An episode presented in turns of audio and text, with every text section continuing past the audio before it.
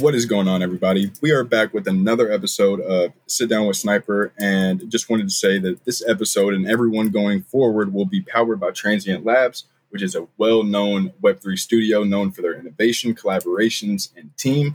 They are truly changing how you may use smart contracts going forward. And even speaking of, we have the founder and artist, Ben Strauss, with us today. So, how are you doing, brother?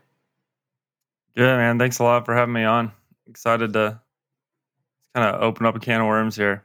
That's oh, what it always feels like in this space. oh, so yeah, many things man. to talk about.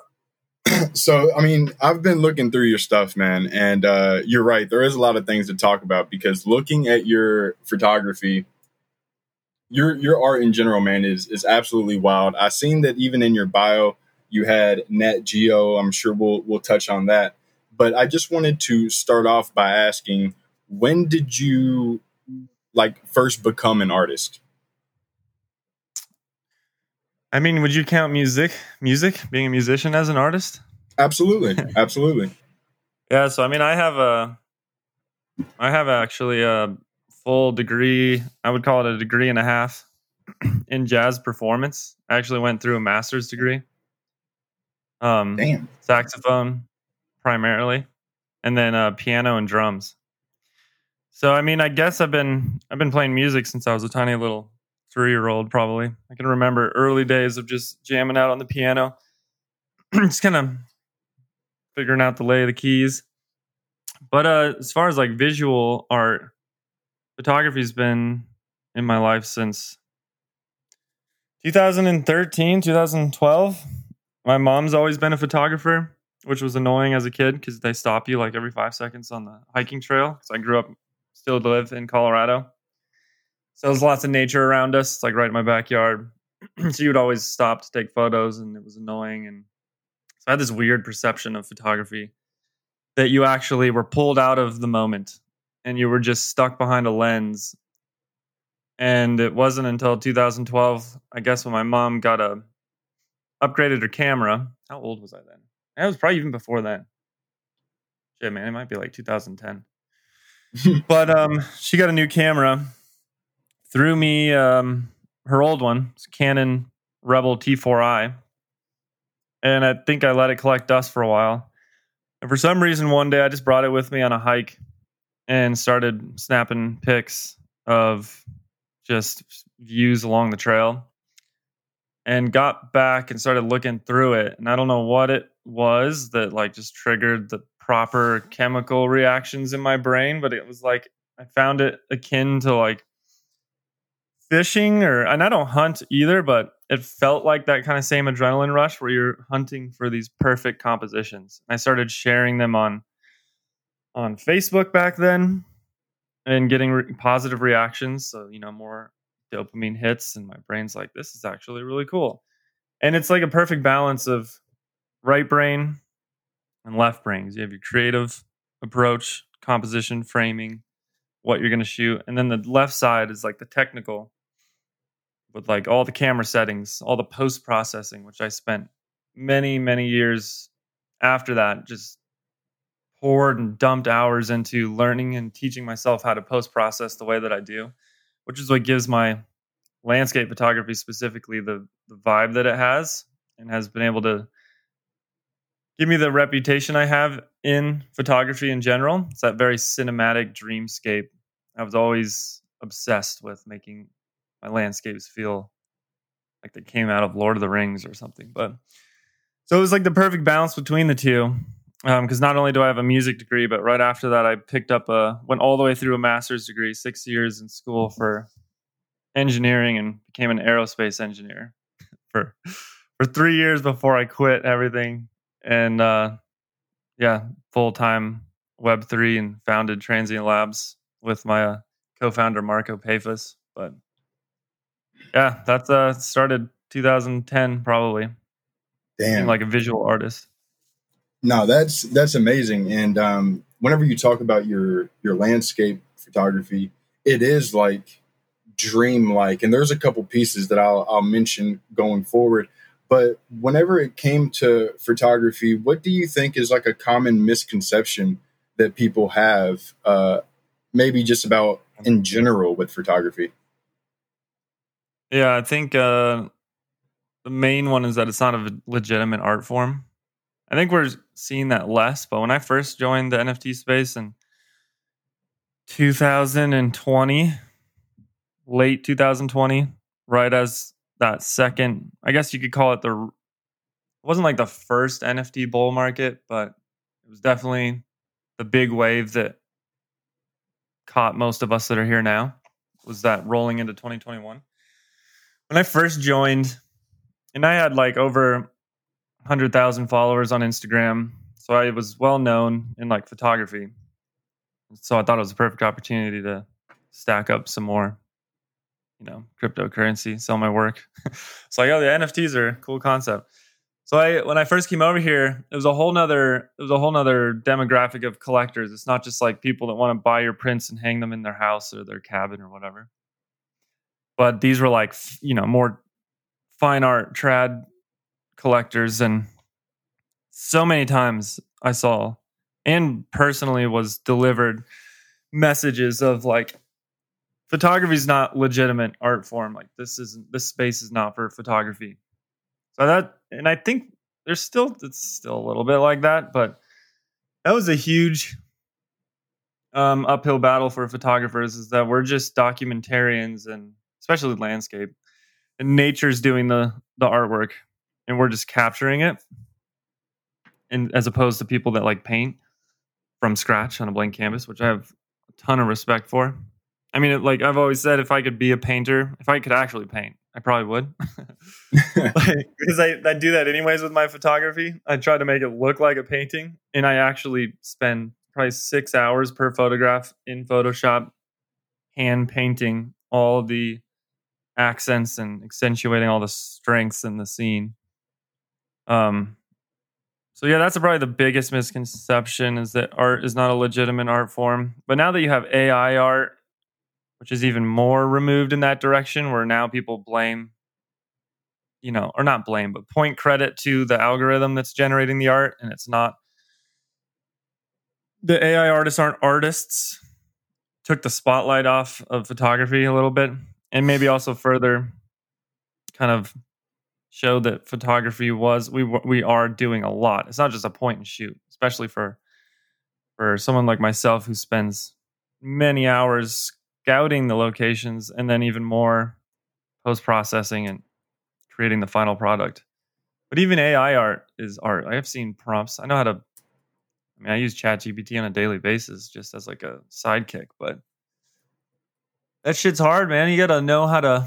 I fucked around with like Midjourney it's hard, it's hard to get like a good output and people that can like nail down a specific style, like all their pieces. Who's that one? What's his Richard Nadler? Who all his pieces look like they're made from yarn, or like stitched on like a canvas. No, it takes a long time to develop a, a a prompt, like a whole prompting methodology to get that consistent output. Yeah, even that's kind of a like a more of an art form like a language art form. But. So, so with yours, I mean, now I'm sure people have been like, "Oh, is this AI?" Because your stuff is is beautiful. Like I'm looking at a backpacker's paradise, destination Earth. You know, you were talking about how a lot goes into your stuff, like prepping, finding where the location is. Um, I'm sorry if you've been asked this a lot, man, but I'm dying to know like what truly goes in to you finding a spot all the way down to how do you get the final product of something like Zenith or Destination Earth because these look like unreal. So yeah, I think yeah. they're crazy. I think uh, I'm pretty sure AI borrows a lot of its inspiration from my work because I'll see and when I uh, throw it a photograph and have it describe it, I'm one of my good friends, Michael Shainblum. I don't know if you are familiar with him, but he's not so much a Web3 presence as he used to be, but he's one of the biggest photographers, landscape photographers in the world. If you throw a photograph into Midjourney and have it described, use the describe function, my name will pop up in there. Like it'll say, This is a photograph of the mountains, blah, blah, blah, whatever. Even if it's not my photograph. And I've had people send me screenshots and it'll say, like, you know, cabins, scene, in the mountains with a river in the style of Ben Strauss or in the style of Michael Shainblum. So it's like stealing from from my style a little bit, which is maybe why some of the outputs look the way they do in AI, which look like some of my work. But uh yeah, I mean, now I get I think it's only boast what's the word? Boosted, boasted. I don't know. It's only it's only added value to um my work and anyone's work who produces like real photographs now that AI is kind of so um, prevalent because you can share the piece and then say this bold statement not generated by AI and it blows people's minds even more now than it used to before AI existed.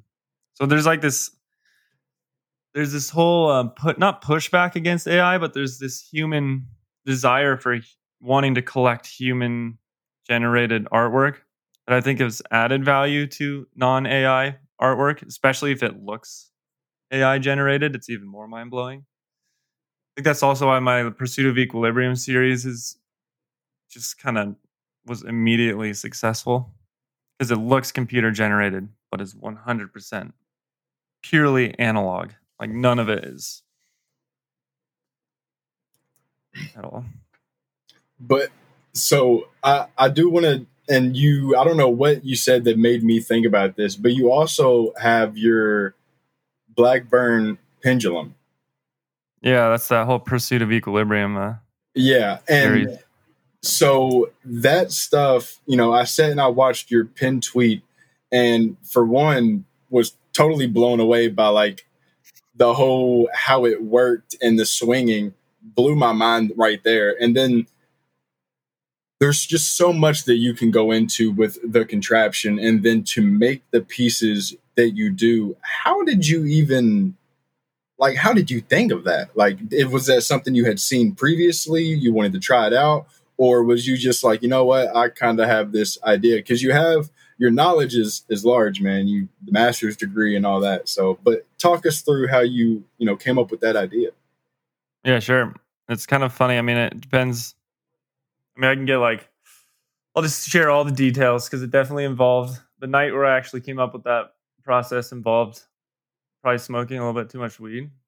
so like I don't know if you've ever and I was like alone too. I don't know if you've ever gotten like scary stoned, you know what I mean? Oh yeah. you're like, oh yeah. I, I, I gotta just like hunker down here and like are are you sure no one's ever overdosed before kind of things going through your head?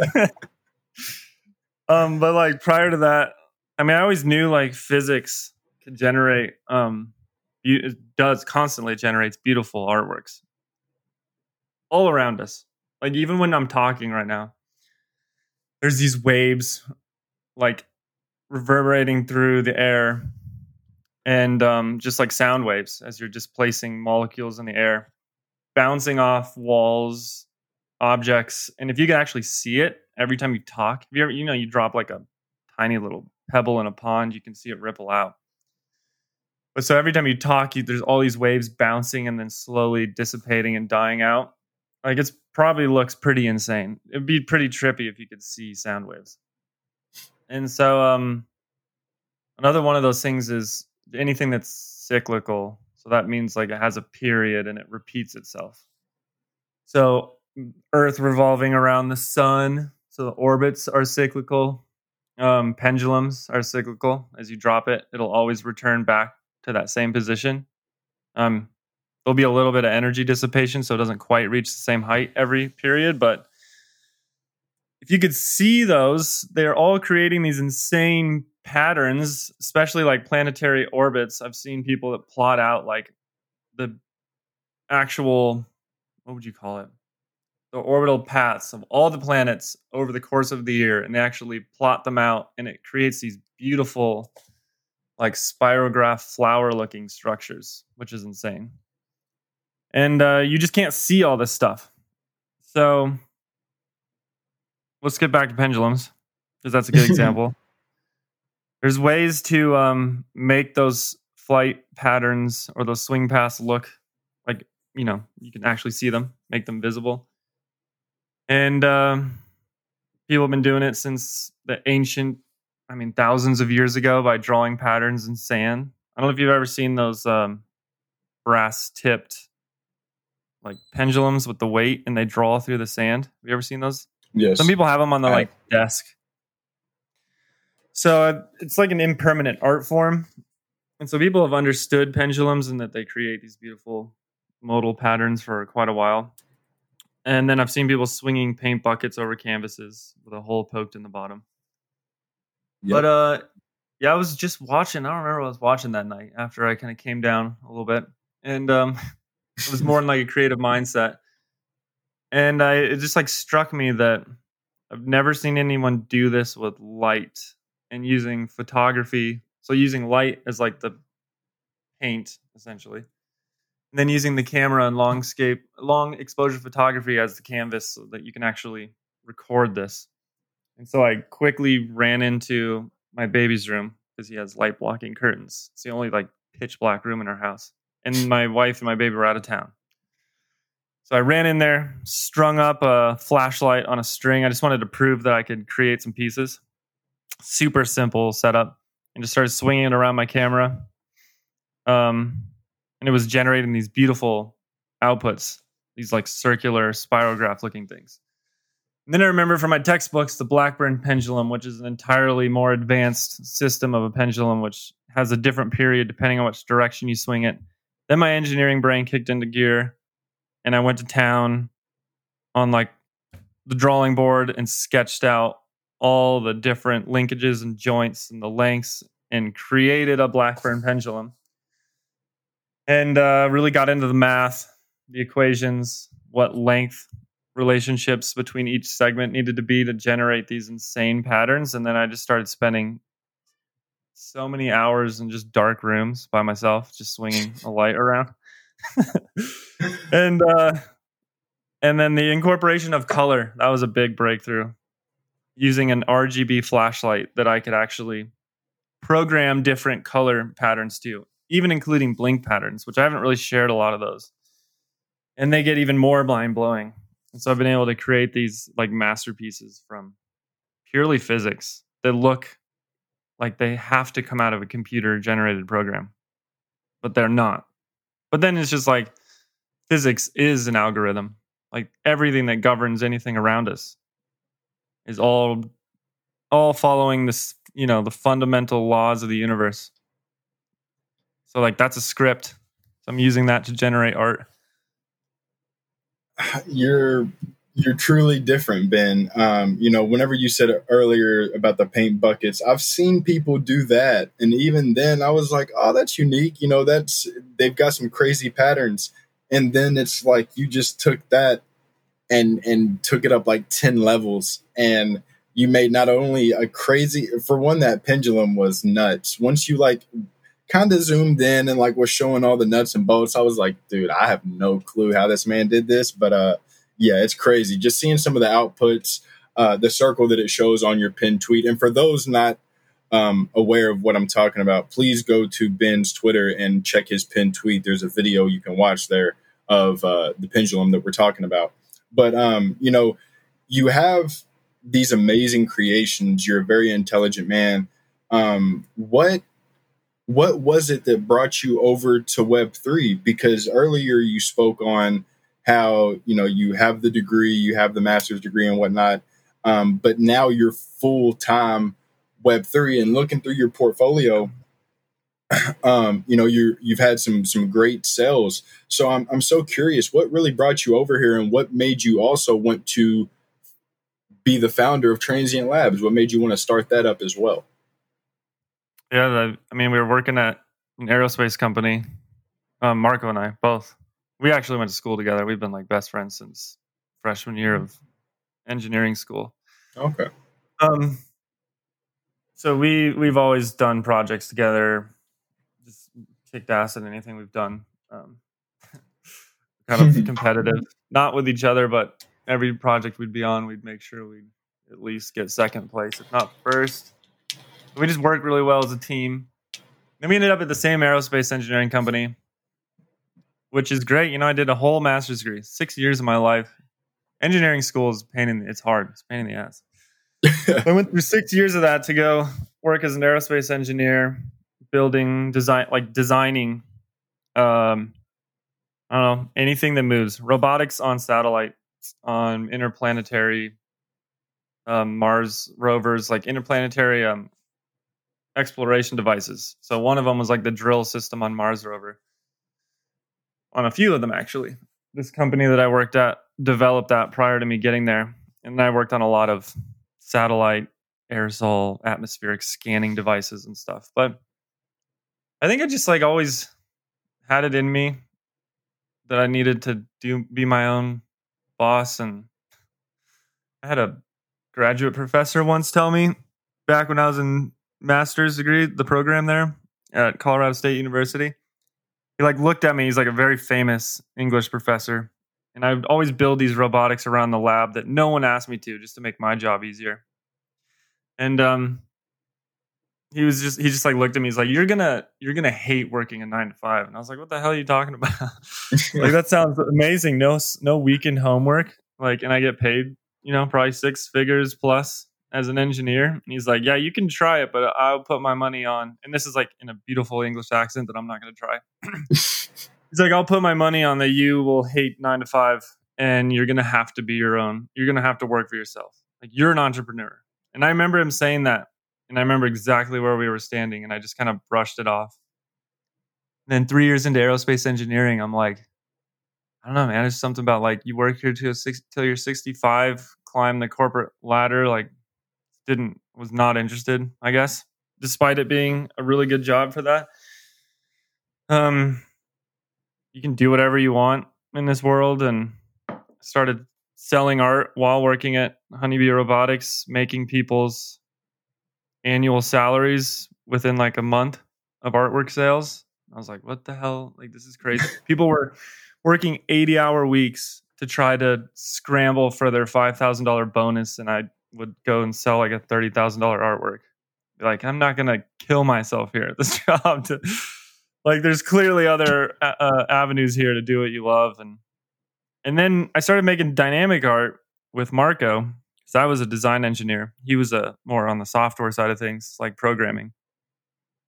So he looked into contracts. I got him into smart contracts, and he just like got addicted to what they were, what they represented in terms of ownership what you could do with them. Most up to this point, most people, apart from art blocks, were just using contracts to store media on the blockchain or to like it's like a vehicle to get their artwork onto the blockchain. But you can use contracts to actually create brand new pieces of artwork that you know, like pieces that interact with time, change with time, interact with the user, like all kinds of crazy shit. And so we started using my photographs to make these some of the first dynamic pieces out there that changed as a function of the local viewer sunset, sunrise, moon phases, um, fluid dynamics, all kinds of stuff. And people were just blown away, started asking us to help them. We were doing contract work. While we were working our full time aerospace job, we were taking meetings in the meeting rooms during the workday with people like Time Magazine and some huge artists. And we're like, what are we doing here? And like, we're making like six figures a month on some of these projects back in 2021.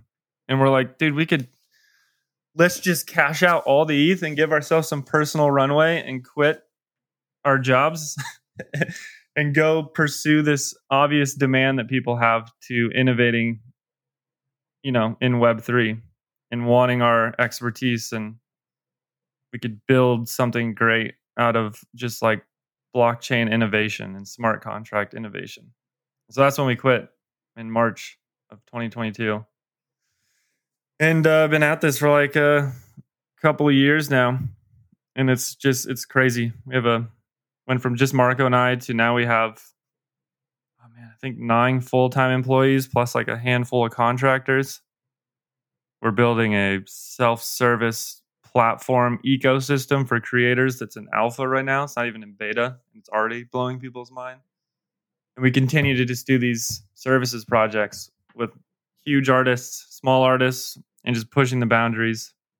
And we have so much more up our sleeves. So I mean that's really where yeah, that was my journey into web three. But it all started with me wanting to sell artwork to make more to make more crypto, make more ETH I I feel I feel you, man. Um, you know, you hit my heart a couple times there. Um, it's really hard for me to do the nine to five thing.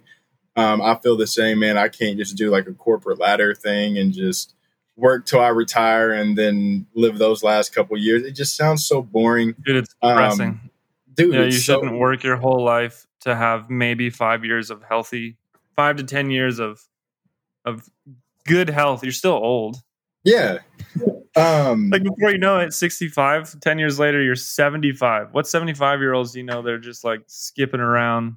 Like I feel fantastic. That's like depressing way to live your life. I think it's um it's a cultural thing that a lot of people are shifting out of. yeah.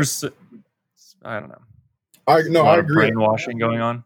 I agree 100. percent And that's like um, I, I I had seen it in my in my grandmother. She had worked at Home Depot for 20 years, and um, she turned 60, was going to retire. They raised it to 65. Uh, and then whenever she was 63, they told her that they will be raising the retirement again to 70. And so she had to quit before she even got to retire. And it was just like, it was nuts, man. I, I couldn't do that stuff. But, you know, Ben, I, I don't want to hold you too long, but there was a couple other things I wanted to quickly touch on. One being um, what I said earlier was in your bio. I, I noticed that you had Nat Geo in your in your bio. Was National Geographic someone that you currently work with, past uh, employer, or is like just talk to us about that if you don't mind, if you can. Yeah, no, you're good. No, it started in Lance. I mean, if you know Nat Geo, they're pretty anti post processing, which is kind of my whole deal is post processing, like making photographs look very ethereal, I guess. So for the longest time, they were pretty much highly against alteration of photographs. I think they're just trying to stick true to their like this is a pure representation of the world kind of thing, which is fair. It's fine. But I think after I don't know building a reputation for myself, they started to share my works on their Nat Geo photography Instagram pages, ton a huge audience, and then then they uh so then I got into Web three, started just kept doing what I was doing. Um, they started through I think it was through Time, their relationship with Time magazine, started looking into Web three and really saw some of the bigger players in photography and what we were doing. Then they saw my pursuit of equilibrium, and that's when they reached out and um, asked if they could essentially sign me as a as a Nat Geo photographer. So technically, I mean, yeah, I'm actually a signed Nat Geo photographer. So I can reach out to them whenever I want, and I probably should do this if I can find some time and do like a story with them on the entire pendulum project because they were really fascinated with that because that involves zero nearly zero post processing i mean i'll sometimes remove noise i don't know if you know like camera sensors when you have them open for like four minutes at a time which i do for these they get hot and they get these things called hot pixels they're just like these little red pixels everywhere and green and purple pixels and so I'll just go in there and clean them up in Photoshop. But other than that, those outputs are purely raw, and so that's right in Nat Geo's wheelhouse. And so I think, um, yeah, they've always kind of been watching me, what I've been doing, and they finally just invited me to be a photographer, Nat Geo photographer, which I was like, that's a good resume booster. I'll Hell yeah. throw that up here.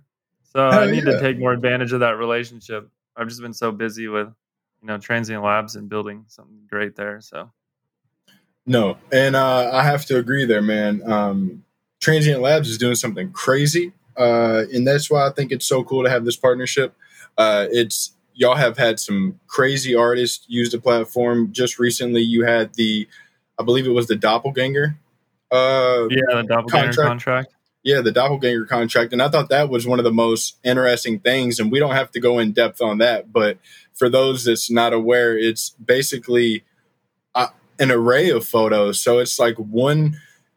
I, I saw, I think it was OXDGB um, have one where Yeah. it was like different ratios of the picture. So if you were to go to like a in real life event, uh, it wouldn't matter how the the layout was. You could have a, a different choice, and I thought that was absolutely brilliant. There's been multiple times where I've heard artists say, "Oh, I went, but I couldn't showcase, or it looked really weird because of the layout."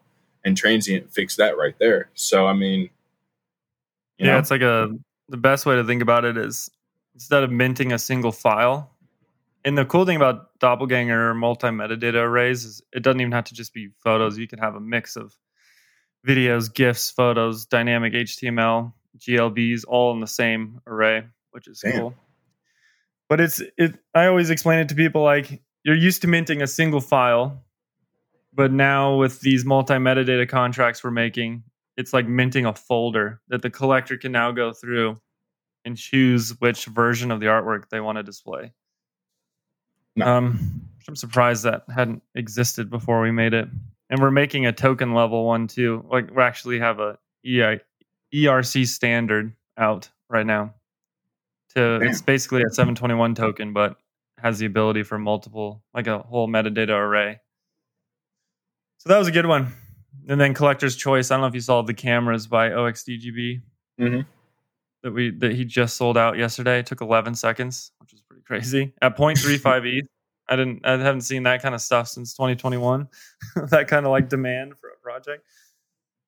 Um, that's on the doppelganger contract, but there's one key difference that I'm sure he'll start revealing soon. So that'll be fun. It's like a modified doppelganger. See, man, Yeah. this is you're you're different, Ben. Um, you're really changing the game out here from your art to your intelligence and what you're doing with transient. Um, both ways, man. You've been killing the game, and I'm very excited to see everything the transient's doing. I know y'all have a lot of things up your sleeve uh, that you can't even speak about here. But uh, you know, I want to be respectful of your time. Like I said before, jumping over to the five questions that I ask every guest, I do want to ask you real quick: Is there anything that um, maybe I didn't ask that you wanted to speak on, or anything that you'd like to to get out there? Oh, I think we covered. Yeah, nothing on top of my mind. Yeah. Good. Awesome. Um, well, these five questions, like I said, are the five questions that I ask every guest just to get a little kind of input that's different than the the usual recycled questions. But um, starting off with number one, answer them however you'd like. It would be, uh, what is your goal in 2023? Yeah, I guess it could be both personal or professional, huh? Yeah, however you want. Mhm. Yeah, we've got some what we call big bets at Transient Labs. So we just got a really good culture over there. Um, and so we have these like big bets every year that we're taking. They could fall flat on their face, but that's why they're called big bets. But we're going to put everything into them, and one of them being this um, basically releasing a full creator sovereign like no code innovation platform which is called the lab. People have been seeing you know buzzings about it in the space. It's still in alpha like private. We're intentionally rolling it out very slow because we want to build with the artists and have them break shit and tell us what works what doesn't what they want to see. And we slowly keep increasing the the users that are using it it's very controlled growth. But i think one of the goals for 2023 is to have that at a certain state so a certain amount of features rolled out into it because it's pretty bare bones right now we're building the foundation. But i want to have the certain state of it open to public where anyone can come in and use it. So that's kind of like a i think that's just one of the goals of transient labs for 2023 i don't know if i have any yeah personal ones i'm just going to keep making keep the story of pursuit of equilibrium going but Oh yeah. Yeah. Cool. Well, number two would be if you could live anywhere in the world, where would it be? And if you just stick it out wherever you're at right now, then just say I wouldn't go nowhere. Yeah. Uh, my wife and I would love to live in New Zealand. I have a couple of friends there. so, been picking their brains. One of them uh, is Jesse Woolston. I don't know if you're familiar with him. He's a insane artist. Um, he's been successful in Web three, but he's like too successful in Web two to even just worry about Web three. Like he's one of he's like just wildly successful. Has these massive, like hundred foot exhibitions, like permanent installments in cities that are insane. and does this insane like 3D fluid motion artwork. Anyways, he's a New Zealander. So I've always I'm man, I would love to live there. It just seems like um they have everything. Cause I'm a big outdoors person, but it'd be awesome to live next to the coast. Their uh, seems like their politics are amazing. Their education systems seems hard to get in though.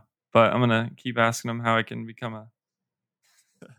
how do I, you know, how do I live there permanently, become a resident? How do I, yeah, how do I become a resident over there? I gotta say, that's honestly the first time that we've ever heard in like 73 episodes that might be the first New Zealand answer. And uh, I'm gonna have to check it out, man, because you made it sound beautiful. Uh, number three would be what is your biggest pet peeve? Hmm. I don't know. I haven't thought about that one in a while. Let's see.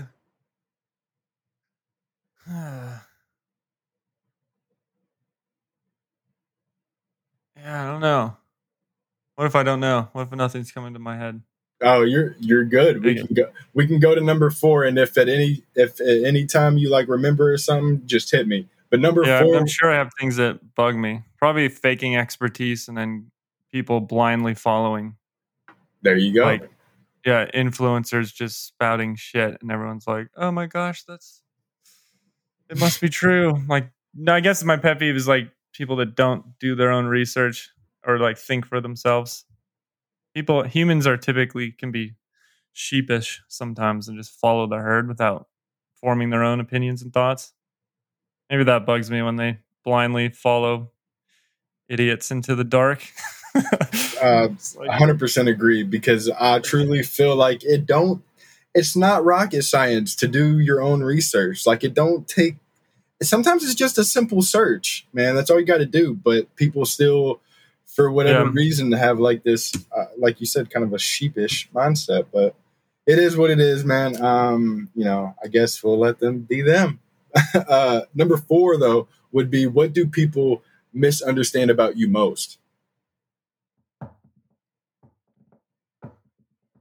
Oh, I mean, one of the clear ones is everyone thinks I'm thinks I'm so calm and collected all the time. But internally like my anxiety level like i would say i have general anxiety probably. People just don't know it. But i'm like always fucking anxious. It's probably not good. Like i'm always just like my cortisol levels are just high. For no reason. It's like my fight or flight's just always turned on. I've just learned how to mask it really well. That's probably the mis- biggest misconception people like you just look so calm and like i don't know it's like, um, yeah, it's like, no, dude, you don't. I'm just always like buzzing, but on the inside, maybe. on the surface, man, I'm freaking the fuck out. So, yeah. but, uh, I guess number number five in the in the final question would be, uh, if you know, if you won ten million dollars tomorrow, what do you think you'd spend it on? Yeah, that's a pretty easy one for me because we're growing our family. Um, Colorado's expensive because I live like right outside Boulder, hmm. and uh, we've been just wanting to get a house for so long. Just like that would be the first thing easily. Buy a house for the family, something we love. Um, probably buy a golf membership. like move into a golf uh, neighborhood. Get a. I've always wanted to get like a camper van. Get one of those. And then, uh, of course, you got to put some of it into some volatile assets, whether that's like altcoins or buying some work, artwork. Probably load up on some kind of grails, get some more squiggles. Who knows? Yeah. Oh, the the squiggles, man. That's a yeah.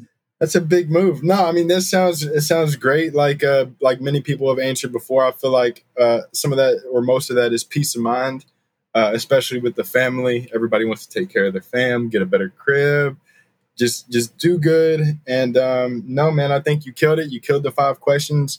You killed the entire interview. Uh, it was so good to learn more about you, man. You are a phenomenal artist. You are uh, an amazing founder within Transient. And uh, I just want to say thank you so much, man. So if you have any final words, uh, the floor is all yours, uh, and then we'll head out of here, man. Yeah, thanks a lot for having me. This was a lot of fun. It's always good to kind of take a break from the busy day of back to back, just chaos. Good chaos, but still. Absolutely. Yeah, I would just say, I guess, I don't know, to anyone listening, like, um, I'm still trying to like formulate how how I would even communicate this, like especially as my kid gets older. Just like this concept of like there's there's always traps you can fall into, whether that's this mindset of nine to five or dreams are just dreams and whatever. I've heard this all this bullshit before from coworkers giving up on their dreams. It doesn't matter what age you are. I've literally hit the reset button three times now. Jazz musician, hit the reset button. Aerospace engineer, hit the reset button. Software engineer, founder of a Web3 tech company and artist in Web3. Like, it doesn't matter what age you are, you can always there's no there's way more excuses to um, quit and pursue your dreams and there are to stay comfortable, I guess. So yeah, fuck fuck fuck that man. Don't just follow your dreams. I don't care. Nah, I like that. there's so many traps. That makes me want to just fucking never get a job. no, I'm just kidding. Um, you know, that's it's powerful though, man, because I truly do feel like uh, anybody is capable of anything, and if you want to do it, that truly the only thing stopping you is yourself and uh, going out there and trying to get it done. Um, but you know, like I said, thank you so much for coming on here, Ben. Stick around uh, just for one second after we end out of here. And for those listening, I just wanted to say uh, thank you so much for tuning in another week. Continue. Uh, we have some great people coming up. Don't want to reveal who they are just yet, but I think you all will be very excited. So thanks again for listening, and uh, we will see y'all next week.